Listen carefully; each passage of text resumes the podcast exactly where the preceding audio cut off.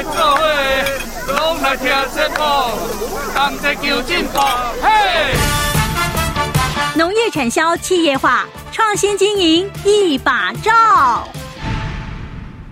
听众朋友，大家好，欢迎收听这集的节目，我是敏玲。因为新冠肺炎疫情的关系，带来经济产业的冲击，同时呢，也大幅度改变一寡人的消费习惯。热门的话题不是外送美食，就是要在哪个网络平台购买食材。所以方便后宅在家的民众购买生鲜蔬果，一键下单零接触，安全直送到家的蔬菜箱，马上就红了起来。至于如何帮助农民进行产销，蔬菜箱里面的生鲜蔬果如何保持新鲜呢？想要运送的话，到底又会遇到哪些困难呢？这集节目我们请来了两位来宾，一起来分享宝贵的经验。首先要介绍的是云林县新社果菜合作社经理李庆国李经理，李经理你好，大家好。接下来介绍的是熊妈妈买菜网组长赖威成赖组长，赖组长你好，大家好。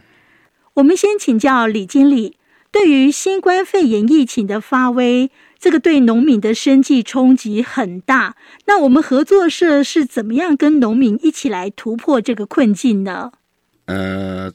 从新冠肺炎疫情开始，哈，嗯哼，那个学校停课，所有的团膳的订单也都几乎都取消了啦。嗯哼，那其他的餐厅订单也很少，所以销售量大量的减少，对农民真的很伤了哈。嗯，那以我们来说，就是危机就是转机。面对这一种困境啊，我们就开始推出了蔬菜箱。开拓我们的零售新的通路。嗯嗯，当然很多农业团体也都在推，那我们是选择跟电商平台来合作这样子。哦，为什么是选择跟电商平台合作呢？合作社推出蔬菜箱是送到熊妈妈买菜网，你们双方是怎么联系上的？怎么启动合作的？呃，我们一直认为哈，专业的事就交给专业的人来处理。嗯，我们农民擅长就是种菜，那专心种好菜。嗯，那电商是疫情下的主流趋势了哈，最会卖的，所以卖菜这件事我们就交给电商来处理。嗯，那。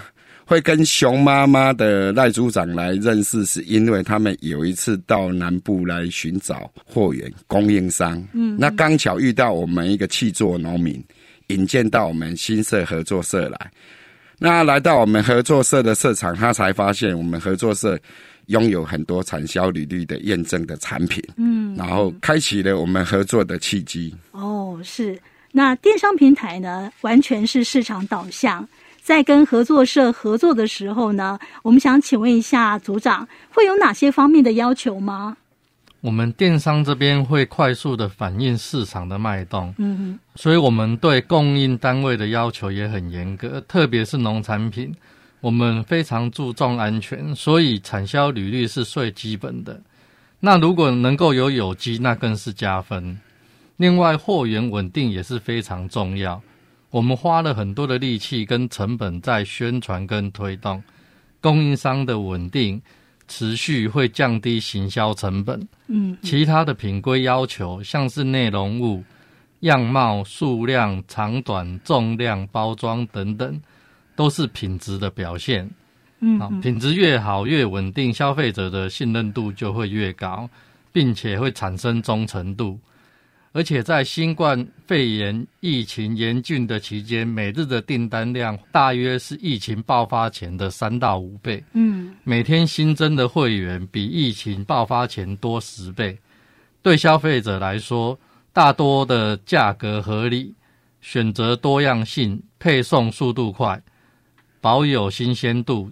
简单来说，就是能够吃得安心，还有买得开心。是。那关于呢产品规格的部分，蔬菜箱的内容组合是很多样的哦。那我想请问一下李经理，我们在商品组合方面，合作社怎么样来进行呢？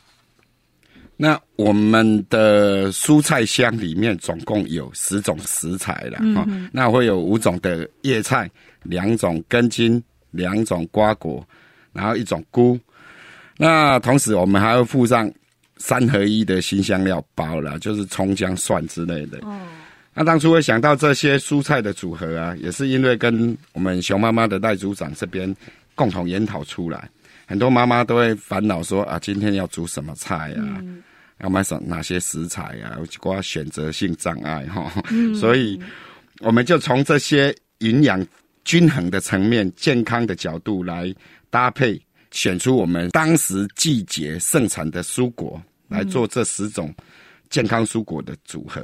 那每个星期都会变换菜色，然后我们购买蔬菜箱的这些妈妈，她们不会吃到腻。然后附赠的新香料也是帮妈妈他们想好，就是她可以一次购足买足，就不用再多去准备，好，然后会从消费者的角度来做思考了。那这些都是跟熊妈妈跟我们要合作的时候带给我们市场需求的思维，那我们也觉得很受用。是哇，很贴心哈。好，接下来呢，我们请教赖组长，就是说，对于新社合作社提供的产品，那我们熊妈妈买菜网怎么样来验收呢？吃的安心是很重要。嗯，我们在交货的时候都会特别注意是不是有产销履历，或者是有机验证等等的。原则上，作物采收后隔天早上会抵达公司的仓储，熊妈妈的验货人员就会逐一的检视。好，资料是不是都备齐了？好，整体的外观是否符合验收的标准？还有食材种类是否都一致等等。如果验收不合格，我们是会快速的反映合作社，好，以保证消费者收到最佳的品质。当然，我们也知道食材在运送的过程中或多或少会有些碰撞损耗。有些农友们也会觉得，辛苦种出来的作物怎么会看着就这么漂亮，实际却不一定会被消费者买单。所以我们会帮消费者严格的把关，让消费者可以拿到最好的食材，同时也会跟合作社沟通，并在第一线就先做好品质的管控，耗损退货的几率就会降低。不止双方合作愉快，农友们在种植采收的标准也会提高，并带来效益，包含售价、利润、口碑等等，绝对会值得。嗯，是。那熊妈妈买菜网面对消费者，除了说食材的安全、健康、品质一致之外呢，消费者通常还会有哪些要求，或者是说会遇到哪些问题呢？各式各样的消费者真的很多。我们除了要有好的销售系统之外，全程冷藏、仓储、运输等物流，还有金流，每个面向都要很好的搭配。面对消费者的退换货、抱怨等等，也需要有很好的客服团队。其实也有很多农民团体自己也进行蔬菜箱的销售，嗯、并在面对五花八门的问题时，光是要退货、换货、弃单等等，就容易陷入接应不暇，嗯，甚至亏损的状态。如果能够透过上下游供应链合作模式，由专业的团队与公司来推动销售消费者需要的农产品。农民专心生产优质的作物，分工合作才能创造双赢。嗯，很有道理哈。那接下来呢，我们请教李经理，就是说我们在迎接市场新契机，合作社呢推蔬菜箱的网购零售业务，是不是有利润呢？这个大家都很关心哈。哎，谈谋了哈。那如何看待这个商业模式？那觉得合作社的优势是哪些？面临的挑战又是哪些呢？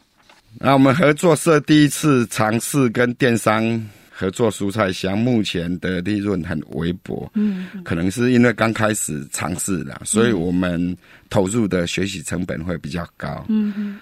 那蔬菜箱是今嘛哈最夯的一个创新的销售模式，对，有产地直送，货源新鲜方便，减少人群接触，加很多的优点，嗯嗯。那透过直接销售这个蔬菜箱这个市场哈，可以知道消费者的喜好，哈跟需求。啊，市场的导向的状况下，就是我们农民可以知道去种植哪些当季的蔬菜来供应给我们这些蔬菜箱的消费者了。嗯嗯。那同时合作社这边也透过自主性的选择商品组合，哈，让农民自己去选择怎么去调节当季的蔬菜来种植。好，尽量起点要被矮菜，嗯，不是欧北京，嗯，好，让消费者去吃到能够吃到当季最新鲜的蔬菜，那是我们所愿意看到的情况。嗯，那增加市场的通路，也降低那那销售囤货的风险嘛，因为蔬菜就不耐储存。对，还有机会整合咱这类地方，结合地方其他的农产，好，来建立咱地方的特色。啊，这个商业模式哈，还有很大发挥的空间。嗯嗯。好，那我们新社合作社，我拥有产销履历跟有机蔬菜合作社种植作物哈，也很多样化。啊，别的合作社跟产销班也有合作，就是我们会跟其他的合作社跟产销班来做结合。那结合就是说，譬如说我们是主要生产短期叶菜类。那我们会结合一些根茎类的合作社跟瓜果类生产的合作社，我们一起来结合，嗯嗯，好来组成这个当地最新鲜、最优质的蔬菜，来装到我们消费者所要购买的蔬菜箱里面。嗯，那面对挑战的部分呢，蔬菜箱真的没有想象中的容易了，因为第一个就是说，我们要先去学习这个蔬菜箱，消费者要的是什么。包括在这个包装、理货、分货的过程中，就有很多是我们以前没有遇过的状况。那包括你很单纯，就是你在装箱的时候就很多美感，什么菜要放上面，什么菜要放下面，不会去压断；什么菜比较耐压的，要放在哪一个角落，好，不会去碰撞坏掉。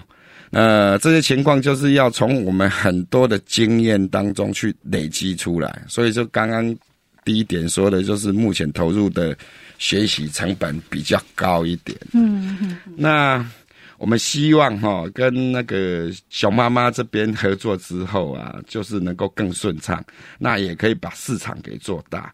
那后续我们会再跟赖组长这边来做讨论，把我们生产面的资讯带给消费者。让消费者那边也能知道我们这边产地的状况，然后我们的产地情报，让消费者那边知道之后，他们会对这个蔬菜箱，它会更有连接性，会有温度，会有感情，那食材就会有不同的面貌供应给我们的所有的消费者，这样子。嗯，是。赖组长有要补充吗？然后在疫情严峻的期间呢、啊，我们已经完善了蔬菜箱的基础。好，然后在疫情缓和期间，我们会在蔬菜箱上面的品质的安全把关，还有商品组合的优势，就是尽量组合出比较活的商品，留住消费者跟客人。未来或许我们可以再拓展生产者跟消费者可以对话的管道或平台。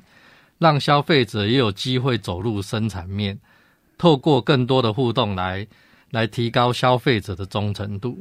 哇，非常棒！好，那在节目的最后呢，我们邀请李经理呢，跟我们赖组长用简单的一句话来做一个结论。我们先请李经理。呃，我们常常在说哈，菜种出来就是要卖的啦。那消费者越来越重视食安的问题，那透过产销履历的验证这个基础，让我们可以供应安全、安心、可溯源的蔬菜，好，让我们消费者能够吃得更安心。嗯，好，我们赖组长。